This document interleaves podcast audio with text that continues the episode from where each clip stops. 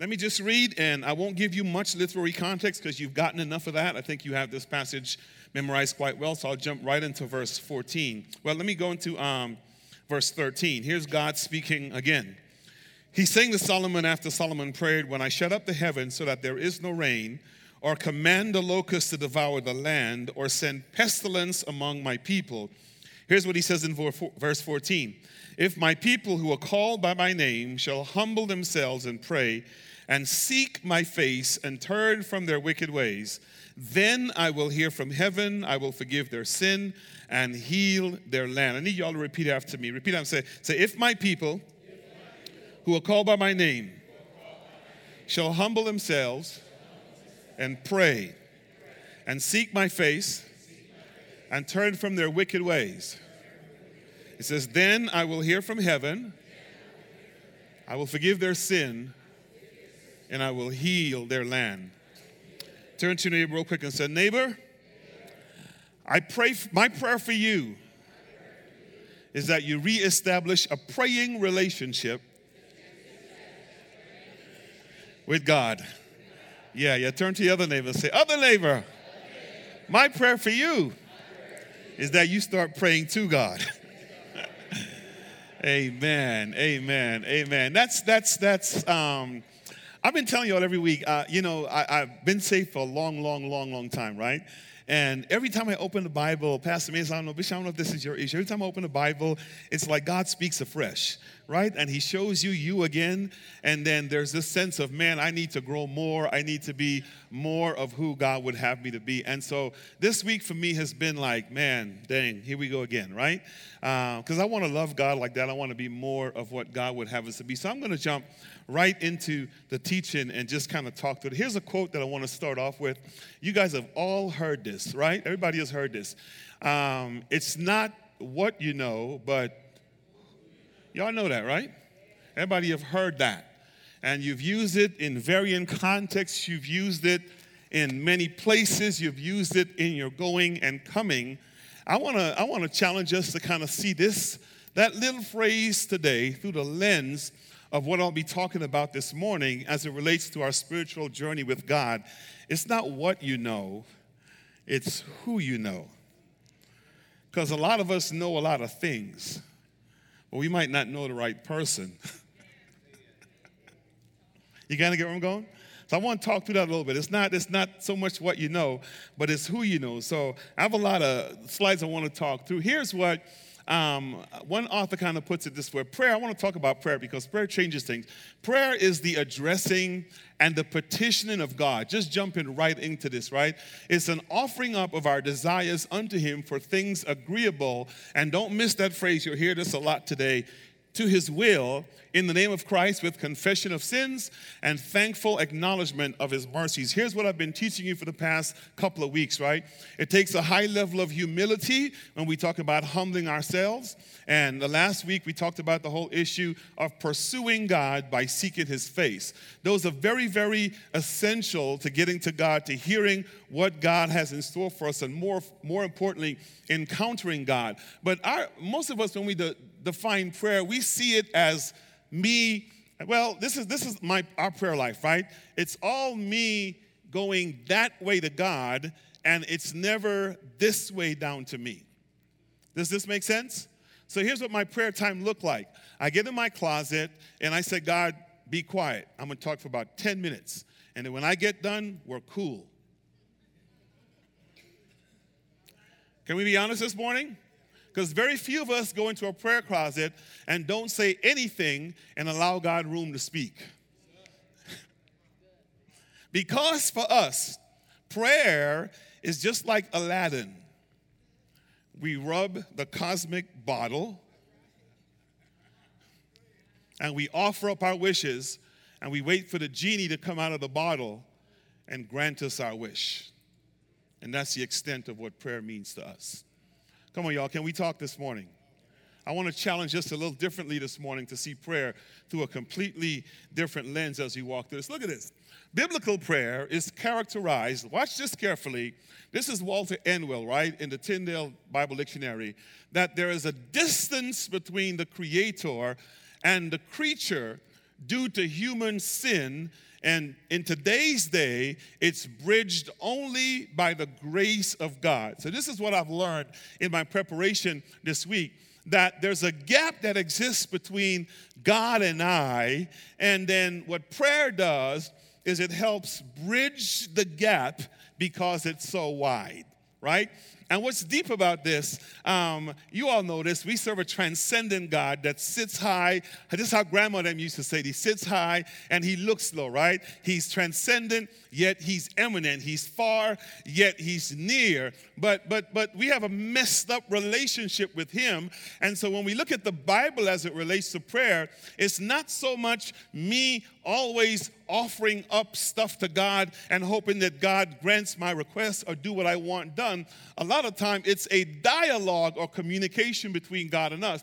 When you look at the prayer that we've been studying for the past couple of weeks, Solomon finished the work on the temple, and you'll notice he offered a prayer of dedication. And then you'll notice in chapter 7, verse 1, Solomon is silent and God speaks. Right? And the whole passage that we've been studying in Chronicles 7 um, 13 through 15 is not Solomon talking, it is God talking back to Solomon in response to his prayer. When was the last time you heard God in your prayer chamber? And then his response was in response to what you just prayed. Let, let, me, let me help y'all with this. This is going to make sense. Solomon saying, Lord, when the people sin, and they will sin, when they find themselves defeated, and he says, and when you withhold the pestilence, and when you send the locusts, and when you do all the stuff, he's saying to God, God, if they can only get their eyes on the temple, then here's what I want you to do forgive them. And then some time goes by, and then comes back, and God says to Solomon, Hey, bro, I got you.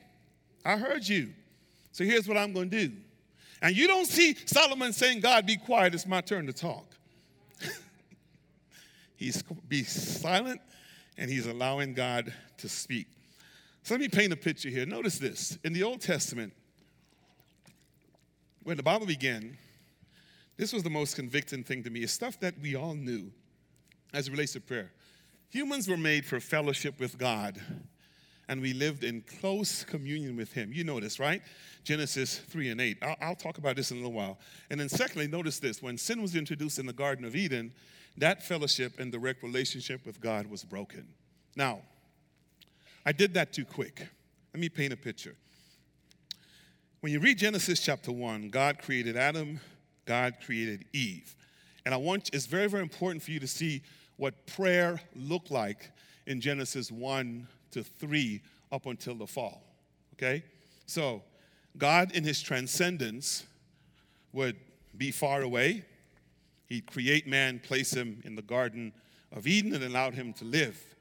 And then in his immanence, in the cool of the day, in Genesis chapter 3, he would come down and he'd say, Hey, Adam, how's your day? And Adam would say, It was good. And then he'd say, Hey, Eve, how's your day? And say, It was good. We had a good day. We ate from the fruit of the garden. It was so cool to work and not sweat. God, you just the best. And he's like, I just love y'all. So, because I just wanted fellowship and I just need somebody to hang out with. So I created y'all. And man, y'all just the coolest thing. You guys just talk to me. All right, I'm going to let you be, all right? And then it's transcendence and he go away again. And Adam and Eve would sit there and say, Wasn't that so cool? We're talking to God. We have communion with God. Notice the words I'm using. Then his transcendence again, he'd come back the next day in the cool and he'd talk to them and they would talk back to him. And listen to this that was their prayer life. It was a conversation with God. You can't get what I'm saying? Very, very important for you not to miss that because if you don't get that data, you would think they had to do like we're doing today. See, the problem with me in my interpretation of biblical passage is I overlay on the text my current cultural context and I fool myself into thinking that's how it always was.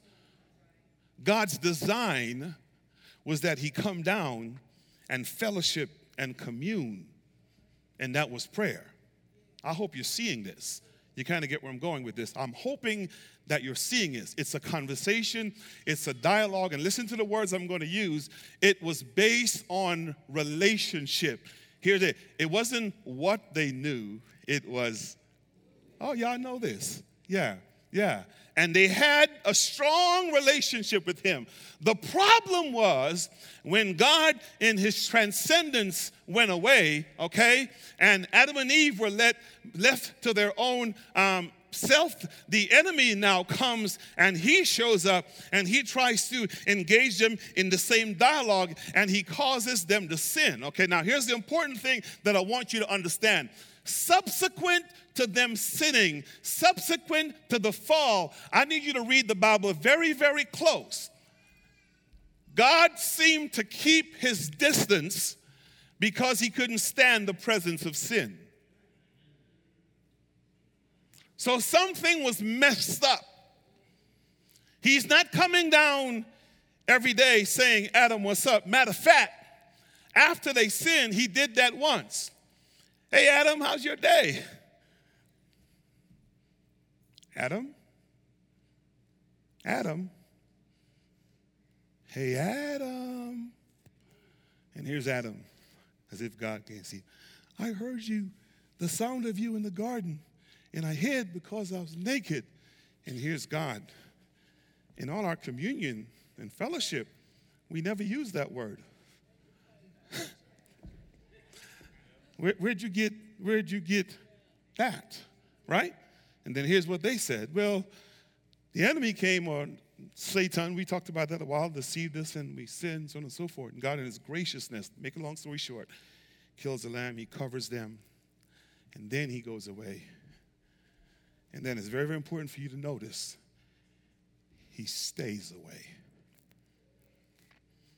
And listen to this from Genesis 4 onward, mankind is left on the earth to their own devices, absent God.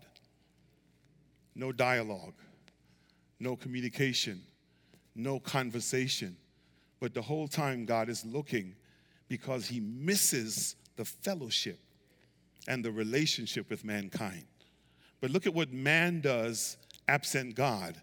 They go about living this evil, licentious, devious life, so on and so forth, such that God, in his transcendence, sits in heaven and he says, Man, I'm about to start over because I don't know what went wrong. I'm going to wipe them all out.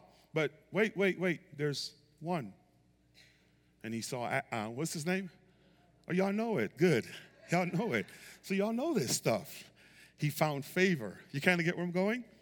All right? But now notice this very, very, very, very important for you to know. He found favor and grace in Noah's eyes. Now, let me fast forward. Please understand with me.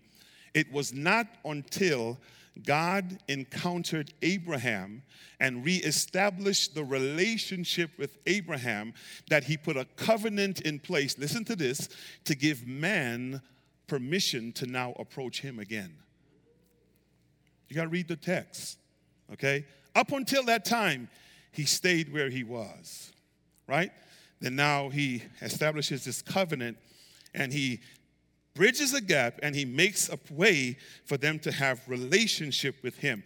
But I need you to notice this, and please study this on you. My wife and I were dialoguing about this in all of Deuteronomy, in all of the Old Testament, there's not very many places where the people themselves are encouraged to pray to God. It's normally an intermediary, an intercessor, or a leader that is now praying to God on behalf of the people because the relationship has been broken and it's been tainted. Okay, y'all don't believe me yet. Remember when God came down, he was talking to Moses, and the people heard him, how they ran and hid. Oh, Moses, we don't want to talk to him. You talk to him for us. They were afraid to engage him in dialogue. Y'all remember that, right? Come on, say it was broken. Say it again, it was broken. The relationship was messed up. And so in the Old Testament, you see all this stuff going on, right? There was the establishment of the covenant with Abraham to now reestablish a relationship with God and humans because God's design is that He have with humans, I'm going to sound like a broken record, what He had in the book of Genesis with um, Adam and Eve. He, that's His goal is to get back there. So then in the Old Testament, this means that an uh, individual's approach to God in prayer was never simply man's search for God. In other words, by default, we weren't intended, we, by default, we don't naturally pursue God. God pursued us because his intent was for us to be in relationship with him. You kind of get what I'm saying? We're sinners. We're sinners by default. So, by our natural state is not to pursue a holy God. So, He puts this covenant in place so that He can come and have relationship with us, and He sets the initiative to make this happen. That's Old Testament. It's all about God initiating, all about God initiating, all about God initiating, all about God initiating. I'm gonna say it again. All about God initiating, all about God initiating. So, here's what happened in the Judges they would sin, and He would send. You kind of get what I'm saying? If you look at all the major prophets and the minor prophets, the people would sin and he would sin. They, they would mess up and he would do something to bring them back in relationship. They, in and of themselves, did ne- they never initiated the restoration process between mankind and God. They didn't have capacity to do that. Jesus comes on the scene. I'm going fast. New Testament creates a new paradigm. God incarnate, right? God in flesh. And if you look at the New Testament, it's all about something different that never happened in the Old Testament. Everything Jesus does, he prays to the Father first. He talks to his daddy. Hey, daddy, I do nothing except I see what my Father does. And if you look at all his miracles, if you look at everything he does in the Old Testament, it's preceded by this interesting term called prayer. Okay? Where he now, from the earth's perspective, lock into this, from earth, he is initiating Old Testament is always God initiating, right? Now Jesus comes and from earth, he's initiating with the dad, with his father. He's going up to daddy. So here's what prayer looked like, right? Prayer then, from Jesus' perspective, is an expression of sincere, sincere desire. Very, very important for you not to miss this. Prayer is not to inform God, God of matters that he would otherwise be ignorant of. Because that's how some of us pray. God, I don't know if you know this, but I thought I'd let you know. and we fool ourselves into thinking that we've got secrets that God doesn't know. And when we go to prayer, have you heard lately, God? Yeah. What's going on, right? So there's nothing informative about our prayers to God. He knows everything. So look at what he does in the New Testament, right? In Matthew, when he does the Lord's Prayer. A source of teaching of the Lord's Prayer. Once again, notice the blend of the directness. Our Father, and notice the distance, who art in heaven. At that point in time, he's still transcendent. You kind of get what I'm saying? Hallowed be your name. And the requests then in the Lord's Prayer are concerned first with God, Him first, His kingdom first, His glory first, right? Then the needs of the disciple, forgiveness, daily support, deliverance, all that good stuff that they would need. But it begins with God God, then it comes down to us. So now, when you get to Paul, this is this is the shift. So I did that very, very fast, and we'll flesh it out Wednesday. Jesus comes, and Jesus now from the earth initiates that way. In the Old Testament, when we sin, it's God from heaven initiating that way because we don't have capacity to initiate that way. Does this make sense? Okay? So Jesus comes, he dies on the cross, he returns back to his Father. He sends this person called the Holy Spirit as our comforter. And Paul, now, in all of his writing, and we don't have time to go to these texts, we're going to do this Wednesday night. It is in Paul's writing that the theology of prayer, I love this, is most fully developed. Notice this now. In the New Testament, the believer is a son that's neutral gender, not only a servant. That's a shout right there. If you get what I'm saying okay? Completely different paradigm. Jesus was the what? Son of God, the second person of the Trinity, who had ability to initiate from the earth to heaven, and God could speak down. Jesus dies, and now he makes you and he makes me sons and daughters of him. So here's what happens at the onset of the, the Pauline epistles, even after the death of Christ. We have the ability to, in- I wish I had somebody yeah, you got to get that. You got to get that. You got to get that. You got to get that. So, so here's what that means. The pursuit of relationship now is not unidirectional, where it is God always pursuing us. He deposits something in you, and He deposits something in me that looks like Him, that sounds like Him, that feels like Him, that talks like Him. Come on, that behaves like Him, that sounds like Him, such that when we find ourselves distant, He's not the only one with the ability to miss us. We have now the ability to miss. I wish I had somebody in here. We can miss Him because he dwells in us. Ha! If you get that, your prayer life will change because you pray for him as if, as if, as if he's the only one missed you and he has something. I mean, you, you just, we only pray because we need something from here. Prayer ought to be, Daddy, I miss you. And leave it at that. But no, we want, Lord, it's a, our Father who art in heaven, hallowed be thy name, kingdom me. Good, good. Got that out the way. God, here's why I'm really here.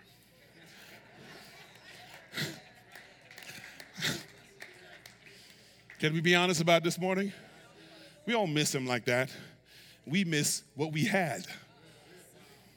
We miss our stuff. I got I'm about to lose a house, so I'm gonna pray real quick. I'm about to lose a job, so I'm gonna pray. I wish I had somebody in here. I'm gonna pray real quick. I'm about to lose my spouse, so I'm gonna pray real quick. I'm about, come on. And the only sole purpose of our prayer is doesn't look nothing like the Garden of Eden, but it looked like everything fleshly, everything worldly, and we call that prayer. It's unidirectional. Because we have access to God, we see it as a license to rub the lamp. And that's all we do. We have a Will Smith Aladdin moment. When we come to prayer, it's like we go in our closet and, and the lamp looks really good. It's got pages. And we grab that thing. I'm about to pray, Jesus. Tell me I'm lying because it's about me, it's not about the relationship. We approach God like we do our spouses, man, such that they know when we want something. They just kind of, what you want? Before we even get to it. Right? Does this make sense? Very, very important that we not miss this, okay? So, so look at this. So prayer, here's what prayer does for us. It's part of our armor against the satanic attack. The effective ministry of the Word of God depends on prayer of God's people. The Christian is encouraged to pray for what? All sorts of things. And I'll talk about that in a little while. I'm almost there with Thanksgiving. So then you might be asking me, okay, God, okay, preacher. So then why does God answer some prayers and not others? And more fundamentally, how is God able to answer any prayer at all? I got an answer for that one. It took me a week to come up with this. When it comes to prayer, it's not what you know. Yeah. I was in Washington, D.C. I told you about my granddaughter last week, right? I had a chance to see that little booger. I was in D.C. with her this past week. And um, their dad um, we went to conduct business, and uh, I took my wife, and um, first thing we did was got from the plane, went to their house, and we picked up the grandkids and took them to our hotel room. And their dad said, "Don't spend no money on them." And they kind of looked at their dad. he don't know who we know.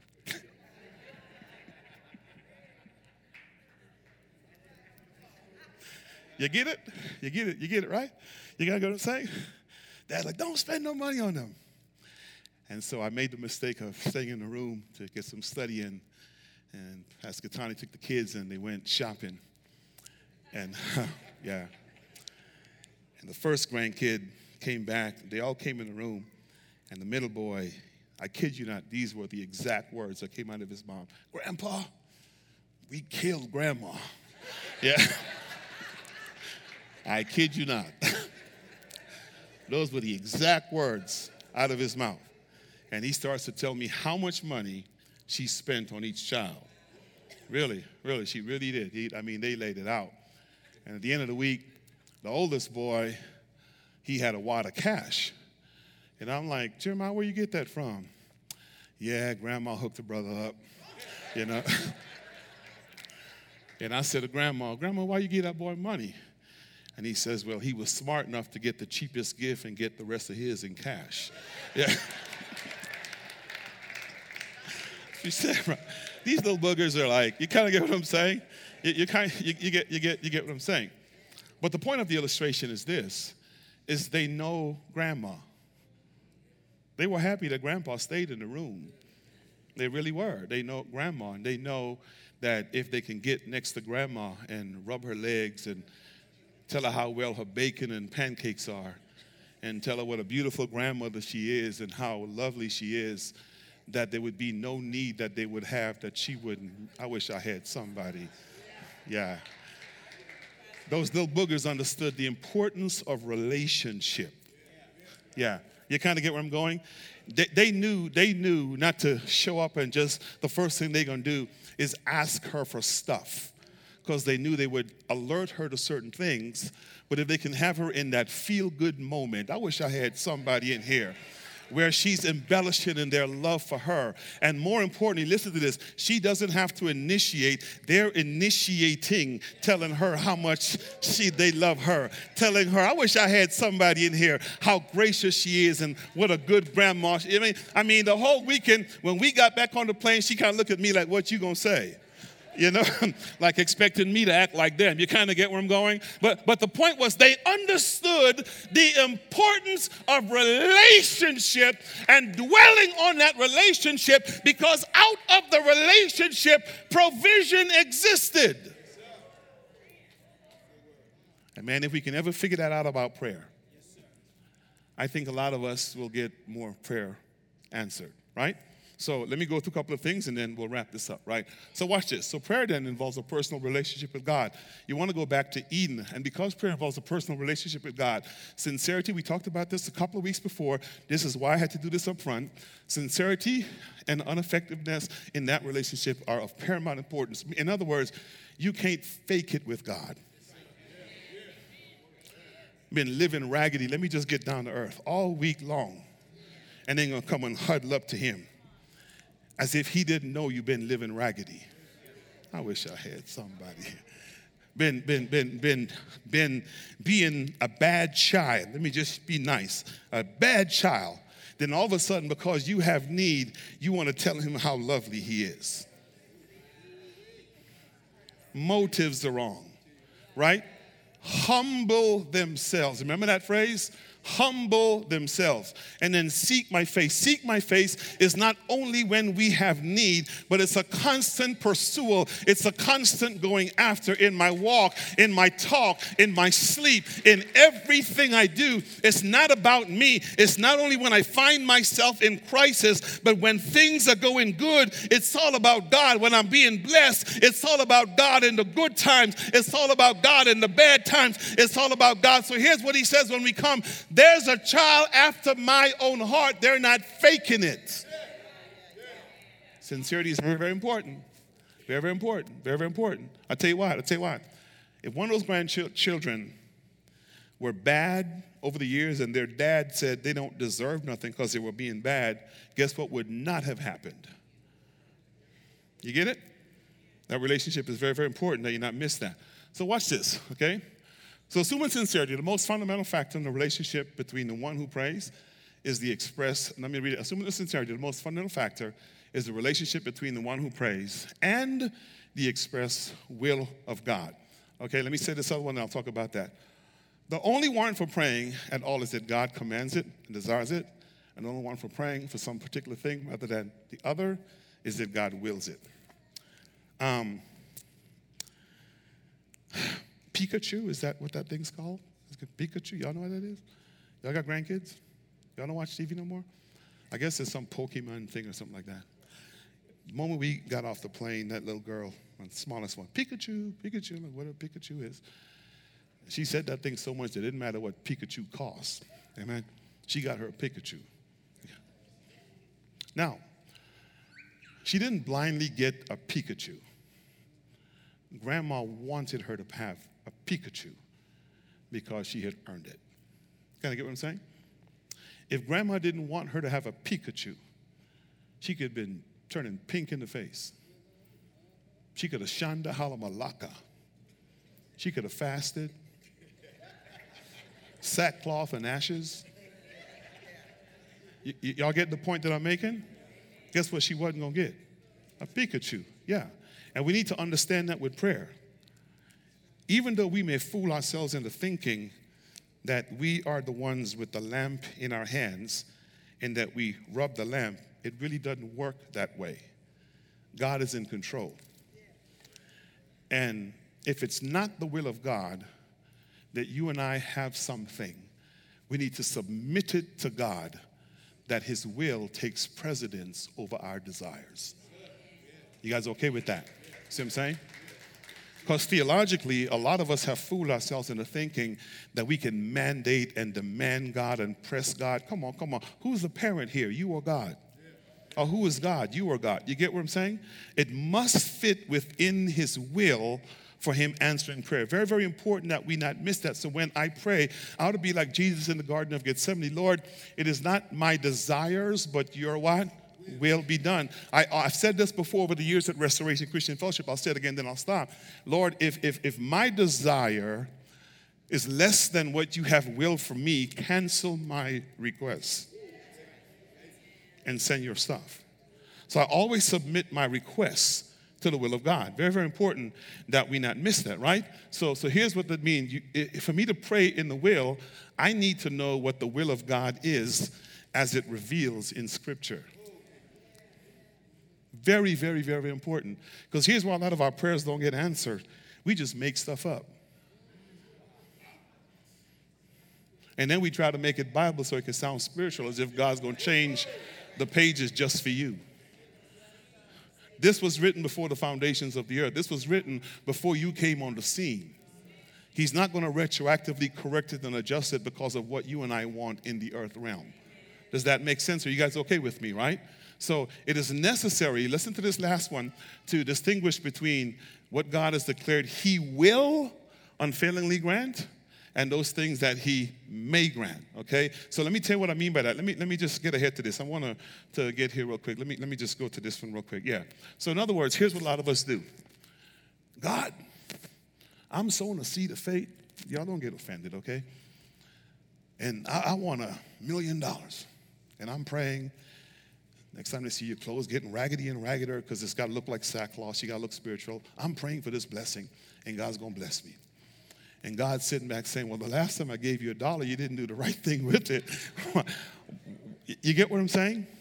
If it's not His will, does this make sense? Okay? He makes that call. The same thing. I might be sick and then I might be going through some things and I'll be, Lord, you got to heal right now in the name of Jesus, blah, blah, blah, blah. And maybe God wants to call me home. All my praying will do no good if it doesn't align with the will of God.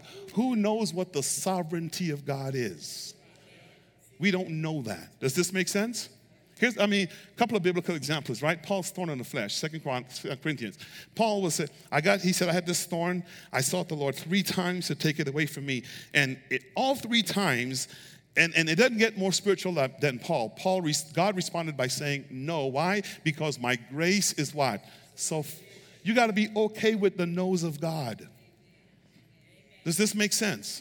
We have to be okay with that. Same thing with Bathsheba, right? And David with the birth of that child. David went down on his knees. He cried. He prayed. He, he sought the Lord. I mean, he didn't even go to war to say, God, don't let this child die. But then the child died anyway. And notice David's response. He got up like nothing had happened. And then he says, What? If it's the Lord will, so be it. So here's, I want y'all to take this away. I want you to take this away today. If you don't hear anything else, hear this. In a sense, prayer is educative for the believer. Not my will, but thine be done, is the concern of the sincere petitioner. I'll explain that. So here's what prayer does for me it teaches me the will of God for our lives. So I go to God relationally and I let Him tell me what His will is. I don't tell him what my plans are. Proverbs. Many are plans of a person's hearts, but it's the Lord's will or desires that what prevails. So when I pray, and if God responds a certain way that's against how I prayed, here's the education. Hmm, he must have wanted that. All right, let's go there. Because that's what he wanted. Not, I ain't never going to church again. I'm done with you, church folk. Ain't no God, ain't no, no, no, no. We miss it because once again, we don't understand prayer is about the relationship with God, with Him telling us what He wants. And we align with Him within the inside or those perimeters of the prayer. Last scripture, then I'm going to stop with this, right? Here's the scripture, and I kind of put it up here so we can save time. James put it this way Therefore, confess your sins one to another and pray for one another that you may be healed. The prayer of a righteous person has great power and it's working. King James says the effectual fervent prayer of the righteous is powerful and effective, right? And I love verse 17. Elijah was a man with a nature like ours. I'm going to talk about that week. That's, that's very, so, so here's what the author is saying. Don't, don't make the mistake into thinking Elijah was nothing supernatural or spiritual. All He was a person just like you and a person like me. But watch what his prayer did. He prayed fervently that it may not rain, might not rain. And for three years and six months, it did not rain on the earth. Then he prayed again, and heaven gave rain, and the earth bore fruit. You want to talk about a relationship? Imagine, here's my landing.